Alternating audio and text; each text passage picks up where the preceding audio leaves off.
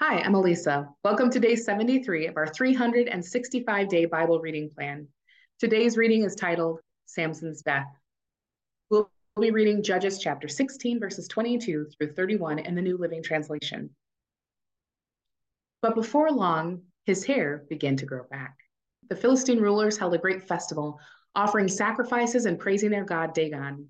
They said, Our God has given us victory over our enemy Samson.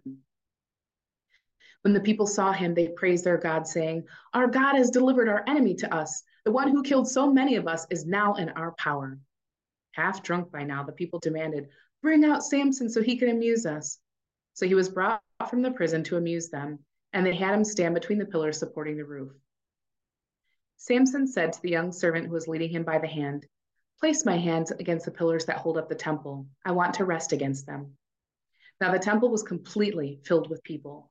All the Philistine rulers were there, and there were about 3,000 men and women on the roof who were watching as Samson amused them. Then Samson prayed to the Lord Sovereign Lord, remember me again. Oh God, please strengthen me just one more time. With one blow, let me pay back the Philistines for the loss of my two eyes. Then Samson put his hands on the two center pillars that held up the temple. Pushing against them with both hands, he prayed, Let me die with the Philistines. And the temple crashed down on the Philistine rulers and all the people. So he killed more people when he died than he had during his entire lifetime. Later, his brothers and other relatives went down to get his body. They took him back home and buried him between Zorah and Eshtaol, where his father Manoah was buried.